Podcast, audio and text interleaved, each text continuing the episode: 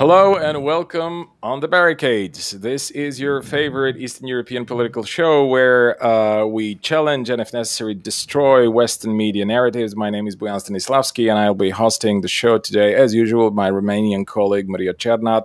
Hello. Hello. Thank you for having me. And today we have a very special guest for you, Paul Jay. For all, of, uh, for all those who don't know, he is a well-known Canadian-American journalist, filmmaker, the founder and host of The Analysis dot News, a podcaster and a YouTuber. He was the Real News Network's founder and senior editor previously. It's an honor and a pleasure to have you on, Paul. Thanks for coming on. Uh, thank you very much for the invitation. Right. So uh, you're, uh, as I said, Canadian-American journalist, and uh, yet you're here on our Eastern European show, and that's because, uh, although territorially it might be, you know, halfway around the world, we are at a region which is extremely dependent on uh, the United States. Not necessarily maybe in terms of, you know, economic relations or trade, but in terms of political uh, decision making. Because I can maybe think of two countries, uh, you know, throughout the region, from the Baltics to Greece, where uh, where, where major political decisions aren't consulted prior to their implementation with the American, uh, you know, embassies in the respective countries. So uh, whatever happens in America, okay, uh, is immediately translated into something here. Uh, and it could be anything. I mean, it depends on the country, it depends on the moment, it depends on on on a you know variety of factors, really. But uh, the the main thing that determines what's going to happen in our countries and in other countries around the world, which also you know have this kind of dependency or worse because they were bombed or you know whatever uh, uh, uh, kind of um, you know attacked by the United States and so on and so forth, uh, or, or are. are under attack, like Venezuela or, or, or Cuba, that which has been, you know, under uh, or, or, which is, is is a constant, basically, object of some kind of attack and repression from the side of the uh, uh, of the United States since the uh, uh, for the last, it has been like that for the last sixty years or so. Uh, so, but but so the determining factor here is the foreign policy, and and uh, I, I wonder whether you could uh, we could start with. What is your uh, understanding of the American foreign policy today? Is, is there any change today in, in comparison with what it has been like under Trump, under Obama? And, uh, you know, of course, the hidden question behind it is uh, for us, basically, for me and Maria and other maybe uh, political analysts here in the region to, to try and make the educated guesses as to what it could mean for us, like what's going to happen tomorrow, the day after tomorrow, in one week time, in one month time, here in Bulgaria, in Poland, in, in uh, you know, Uh, uh, other countries, Romania or the Baltic states, and so on and so forth. So please, it's a very general question, I realized, but uh, try to make a general assessment. What is the American foreign policy today? Well, in a word, and it's it's been this policy since at least nineteen forty, you know, the end of World War Two, uh, the, the underlying principle of U S foreign policy is to be the global hegemon. And, there, and to be the global hegemon, it means you have to be the dominant power in every region of the globe, or you ain't the global hegemon. So every region, they want to be, try to be. But of course, uh, since World War Two, uh, there's been a change in the nature of global capitalism.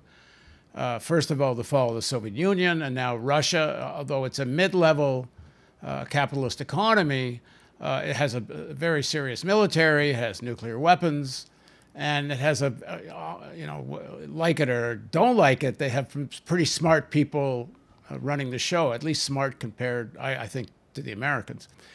Um, the uh, Chinese are now obviously emerging as, as, as something new that, that the United States has never had to deal with.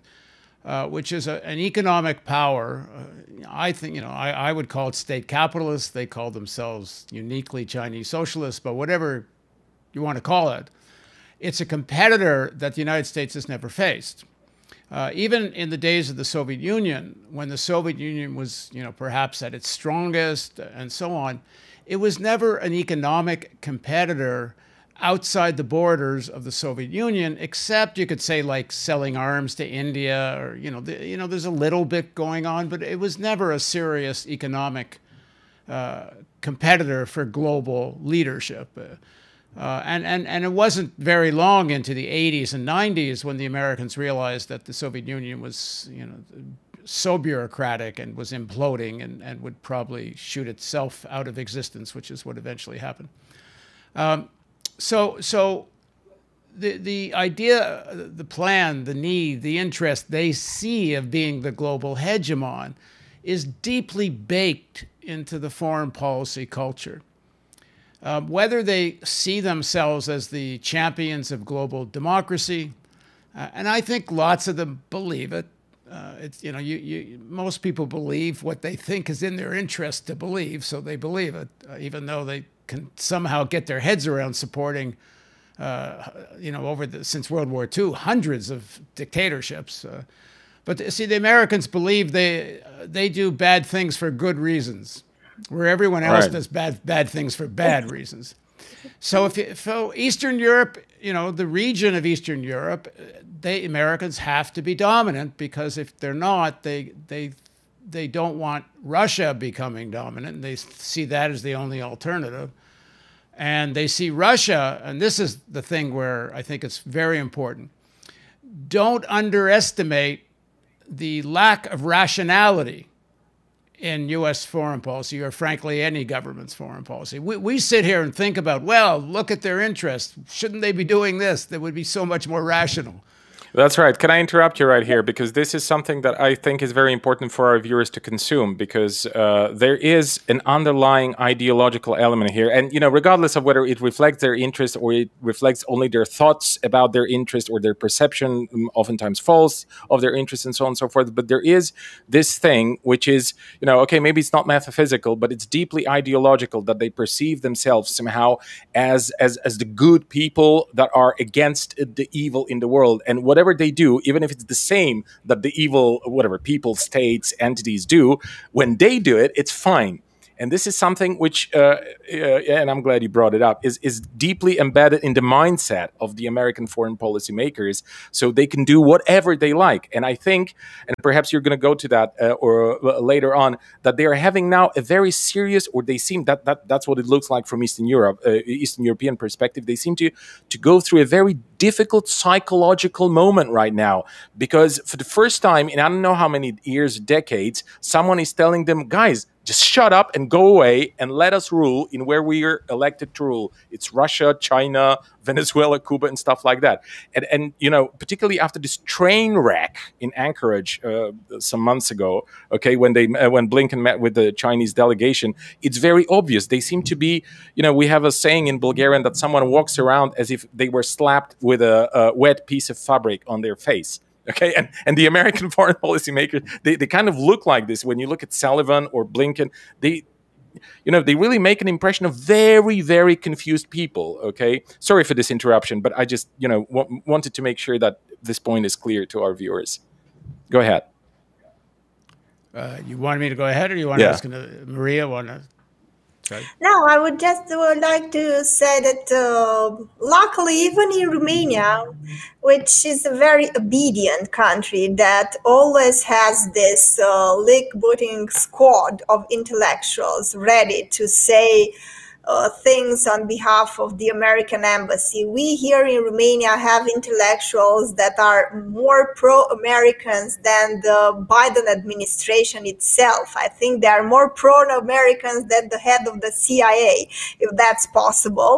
But it is good to see that finally, finally, even in Romania, with such an obedient intellectual elite, we see some dissenting voices. So maybe there is hope, and maybe we can see some cracks through the walls, like uh, Bojan said, in terms of America being the hegemon here in uh, Eastern Europe.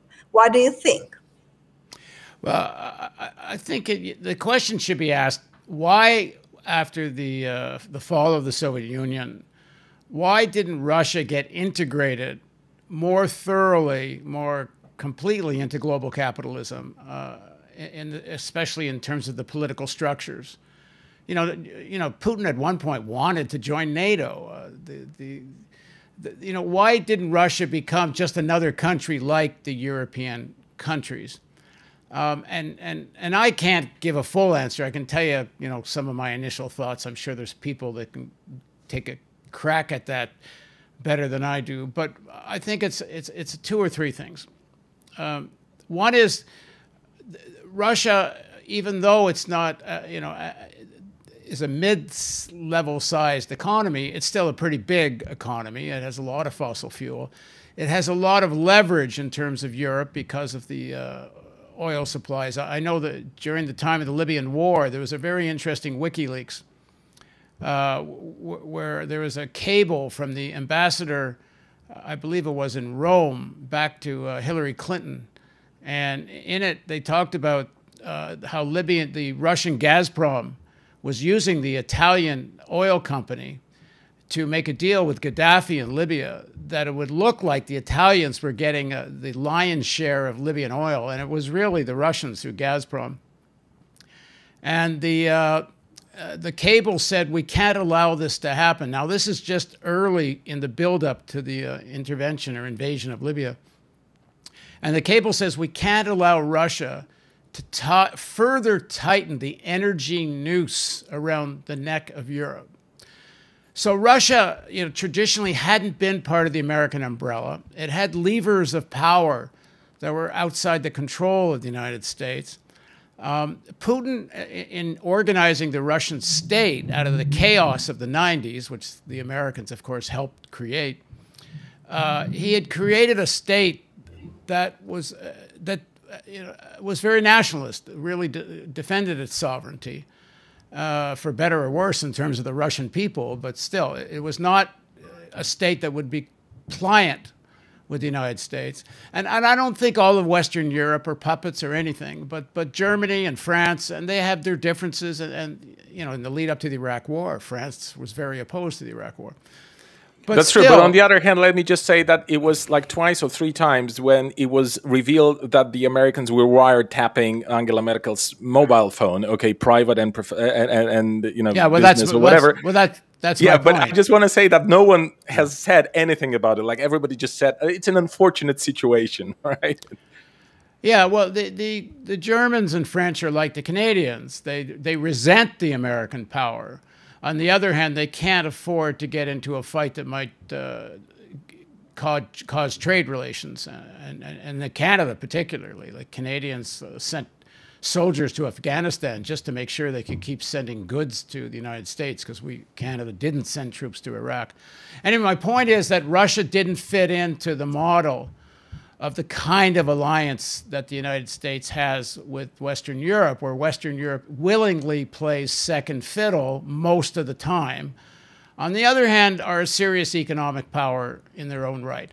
Uh, so it was also very convenient for the Americans. They need this existential enemy. You can't negate how important that is to the industrial military complex. And, and not to have an extension, you know, you can't justify Uh, billions and billions of dollars, it's really trillions, but I'm talking specifically about the Ford-class uh, air... Uh, uh, I'm sorry, I'm drawing a blank on the name. Uh, aircraft carriers at fourteen billion dollars apiece, and they're doing more than a dozen of them. You don't need that to fight guerrillas or uh, Islamists in the Middle East. So there's a lot of reasons for not including Russia in, and but one of the main things that I think really pissed off the West, and, and they and, and to this day is one of the reasons they continue the pressure on Russia, is Putin never allowed American finance freewheeling in Russia. Uh, they don't. It's, it's the same thing. The Chinese are not allowing them freewheeling, and and the American finance sector. Uh, they really, I mean, they'd love to see regime change in Russia to a, a more open capitalist model, meaning finance gets to do more or less whatever it pleases.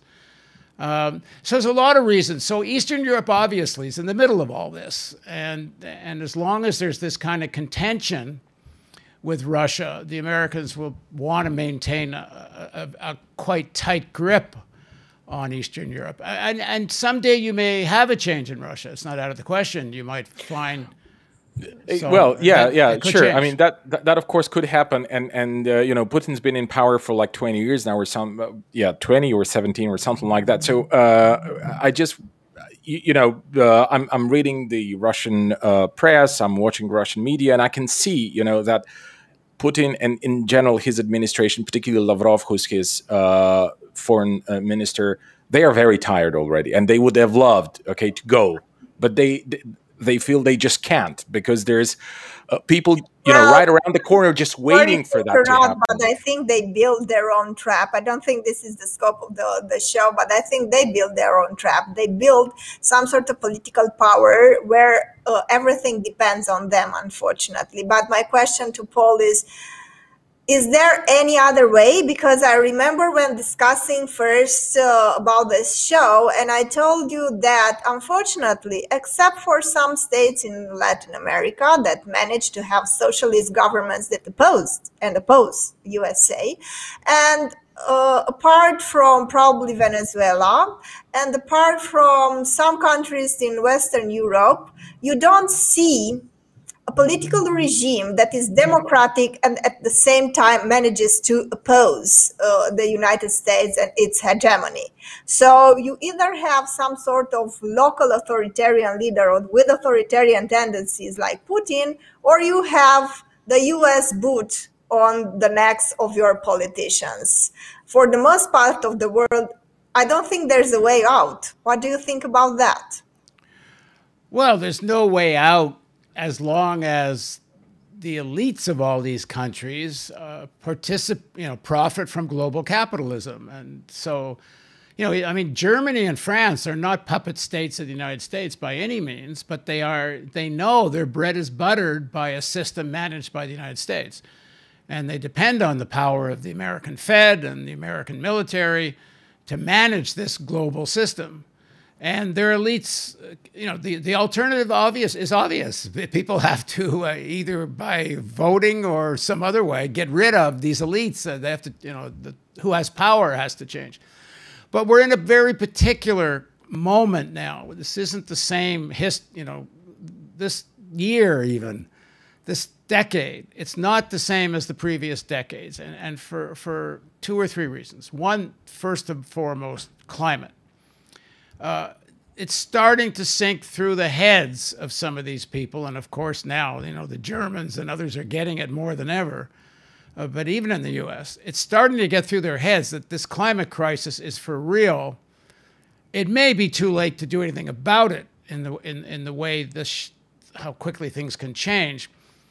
But it's, people can start seeing cracks in the whole system. They can start to see the uh, social order Uh, fall, you know, really, uh, I don't know, collapsing may be an exaggeration, but dis, uh, dis, a, a level of global disorganization. Like, add, add two things together. Uh, in Asia, in the poorest parts of Asia, Africa, and much of Latin America, you have a pandemic. You're going to have a climate that's unlivable. Put this together, the amount of migration from south to north over the next decade, it's unimaginable how many millions and millions of people, for their own survival, are going to have to try to make it either to Europe or to the United States uh, across land borders. Uh, you know, get your head around the uh, scale of what's coming, and it's coming soon. Um, on the geopolitical level, uh, the United States, as a global hegemon, has no idea how to remain the hegemon of Asia. They are no longer the hegemon of Asia. They're afraid of getting pushed out of Asia. And it's a very dangerous situation. I, I, if you read some of the American foreign policy stuff, they talk about what would happen if China, over the next decade or so, is able to s bring Japan on board um, and, and start to actually freeze the United States out of Asian markets. I don't know how real a threat that is, but it's being talked about. Uh, the, the, the, the, here's the underlying problem. The underlying problem is capitalism as a system, although it's been far more resilient than any lefty socialist imagined in the la you know, from Marx on, uh, it's no longer going to be so resilient. It, it can't deal with climate. The U S and China are heading for confrontation here. This is where I get back to rationality or irrationality. Like, why? Why is the United States pushing China? It makes no sense. Like, if you want to remain the reserve currency, you don't push China into a position of giving up on the U S dollar, but they're doing it. Uh, the, the, both in terms of the objective economic interest and the psychological cultural influences, they're like on this track towards, uh, uh, I, I, I don't like to use war with China, because if, you, if they ever get there, we're all done. Uh, that's, that's the right. other That's the other thing that never even gets... With Russia, for that matter, yeah. Yeah, but with Russia, I think it's more posturing. I mean, Russia's not a real competitor to the United States. It's huffs and puffs, and they did what... You know, frankly, even what Russia did in Syria did the Americans a favor in the long run. So... They, you know, it's good for the Russian domestic audience and the American domestic audience to, to yell at each other. You know, both have military-industrial complexes. Both have nationalism they like to fuel, feed the fuel, fuel the fire of. But it's mostly bullshit, because there isn't enough at stake between the two of them. Well, the real, I'm, I'm, the real I, issue I, I, is China. I want to push back a little bit against that, because, uh, you know, w what happened in Ukraine is something that perhaps people in America or Canada are not able to uh, kind of fully perceive the weight of it. But it's something that has, it, first of all, it's a disaster. Okay, like, look at Ukraine today. It's a partitioned country, very miserable, almost no economy, or if there is any, it's virtually run by uh, a consulate of oligarchs right there, okay, who are independent pretty much of every... Uh, well, yeah, they are ruling independently just because they are filthy rich, okay, and they can do whatever they they want in those countries, uh, in this country. And then, uh, you know, you have like, I don't know, thirty percent, or I don't know how, uh, what is the exact percentage, but it's a huge percentage of people that emigrated from that country. You see German trucks of private companies digging, okay, the ground yes. in Ukraine, the, the, the soil, and, and, and, and which is being sold to, to German corporations, and it's being driven out of the country somewhere, you know, to, to Germany, in order to make their soil better for farming or, or growing crops or whatever. You see all those things. And, and so, like, look, this is Victoria Nuland. This is Jeffrey Pyatt. This is Barack Obama. This, so, you know, this, this is something extreme. This was something that was, uh, you, you know, of, yeah, of, but you're, you're breaking you're not, point you're, for the Russians. You're not, so you, you're not speaking to my point. No, the Americans are not going to go to war with Russia over Ukraine. Do you think they will? No, I don't think they will, but I think well, it was close a couple of times. And, and particularly eh, now... Well, I, I don't know. I, you know, I, I, I, I don't, I, I don't believe that. The United States is not going to go to war over Eastern Europe with Russia, and vice versa. Russia, it's, it's oh, in neither interest. Now not. Now not. Like, during the times of the Warsaw Pact, Russia would have gone to war over, like, you know, uh, with oh. other countries, over whatever their uh, allies. But uh, now not anymore. Uh, and on, uh, and uh, I would also want to say that there's a major difference, which I can see, between America and, and, and uh, Russia, which is, you know, Russia just wants to be left alone. That's their message, and this is what they've been uh, sort of, you know, trying to convey for the last, I don't know how many, fifteen or twenty years, since Putin basically came to power after the first uh, what, what disillusionment. Do you, what does that mean? Where, what does that mean, is, left alone? Is, well, left alone. What does that mean? Where, where no, that's, is, that's where not, is, what does that mean? Whereas America wants to meddle everywhere. So, like, I don't think you can oh, just easily on. say that Every, those, are, those are two countries which are absolutely equal and have no...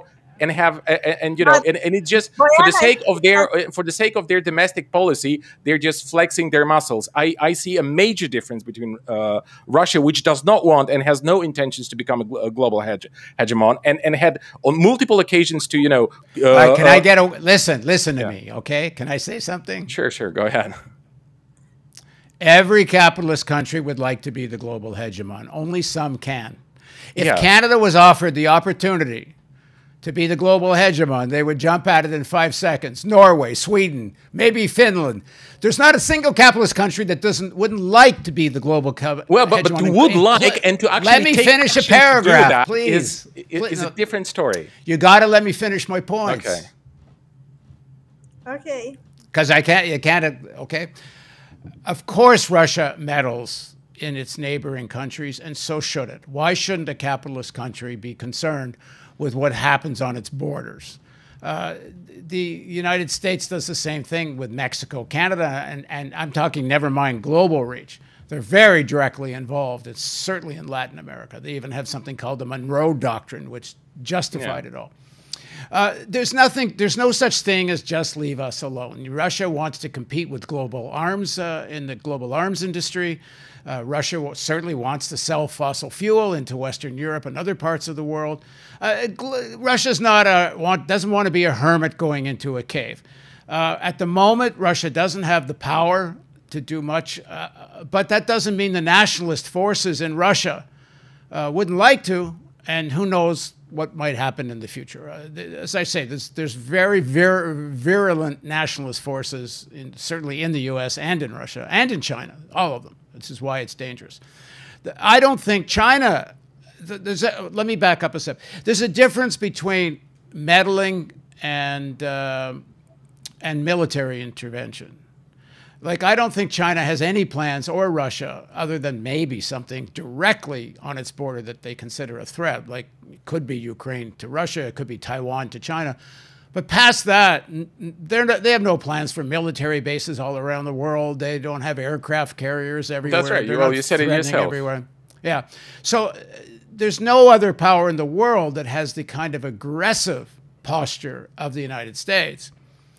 But it doesn't mean at a regional level they don't do what they can to enhance their own elites, and they do. And, and, and it yeah, okay, but, but can I interrupt now? Like, there's a, there is a difference between following your interests. Like, you know, Russia has interest in Ukraine, Russia has interest in Belarus, Russia has interest in Mongolia, in, in whatever, collaborating with China, collaborating with India, and they're uh, pursuing those interests. And that's, that's something which speaks to some kind of rationality and logic. And I kind of understand that I might not like that for some reason, because, I don't know, they might, for example, Uh, exploit some weakness of whatever countries they're dealing with, and and and I would, I, you know, philosophically, morally, politically, ethically, I wouldn't like that. But it's something else with United States who come to Eastern Europe, colonize it basically, and then blow up a country like Ukraine, turn it into, you know, a piece of territory with no future, and and and you know, uh, and and uh, uh, like you know, I. I I basically see a qualitative difference, okay, between uh, the behavior well, I, and, and foreign policy uh, of Russia and and, and and and United States. Yeah, so, but I, that wasn't I don't wanna, my point. Look, I don't want to argue about that for the next ten minutes. Well, I, let I me finish my point. Sure. All right. Okay. Because that was that wasn't making that point that there's an equivalency between them. Of course there isn't. The United States has committed crimes outside its borders. No one can compete with. Uh, no, my point was that there. The I don't see. Why there's a, re a real threat of war other than accidentally or uh, between Russia and the United States. The issue of China and the United States is a qualitatively different issue because China is a real global competitor. Uh, already in Latin America, uh, most of the Latin American countries, including Brazil, the largest economy of Latin America, their number one trading partner now is China, not the United States. Uh, it's true in, in, in many parts of the world. And, and the problem for the United States is they don't know what to do about it. And, and there really isn't much they could do about it. Now, if they were rational and if they, you know, they would just figure out a way to work with China, you know, and, and, and this is where they're caught because they so want into the Chinese market. So they want to be aggressive with China all over the globe, trying to push back on the, the inroads China's made commercially in so many places. And they still want Uh, access to the Chinese market. I mean, Chinese are not going to do that. So if you're asking what's new about U S foreign policy, what's new is they don't know what to do about China because other, other than instigating a military confrontation, which they can't because it leads to nuclear war, um, all they can do is do what they're doing is keep trying to push back and, and, and I mean, I don't have an answer for what they do, and it's not my problem because I, I don't run the United States. But that's what's new. They're, read the foreign policy literature. It's all about what the hell to do with China. All they can do is dream, and I don't know if they're right or wrong, that China itself is going to weaken for internal reasons. And, and if they're right, well, maybe. But right now we're faced with the problem is that the United States doesn't want to give up global hegemony. We're facing a climate crisis that if China and the United States and the other major countries don't cooperate on, you know, within just a few decades, human society as we know it is going to start to disintegrate. Um, So it's a very dangerous point. So what does it really mean for peoples of Eastern Europe or Canada or anywhere else for that matter? It's really the same question. We can't let these elites continue to drive us off a cliff. And, and we can't, you know, being subservient to U S embassies in Eastern Europe, and I have to say even in Canada, one of our governments was directly overthrown by the United States out of the U S embassy. So most countries are in a similar situation. But our elites, when a push comes to shove, they won't defy the United States on the important issues because their own domestic capitalist systems depend on it. So that's what has to change. We have to find ways to elect, or I don't know, I, I mean, more or less it's going to be elections in, in most of these countries. I don't think you can have like Cuban revolutions anymore. All right. If we don't, so, if we, let me finish yeah, my point. If we, please, if yeah. we don't elect really progressive socialist and democratic forces that can start to change the nature of, the, of each economy, then you're not going to see a break from the United States, I don't see. Not, not okay. in, in a time frame that matters. All right, so uh, I'm going to jump in now. We're going to go to a short break, uh, and we're going to be back in thirty seconds.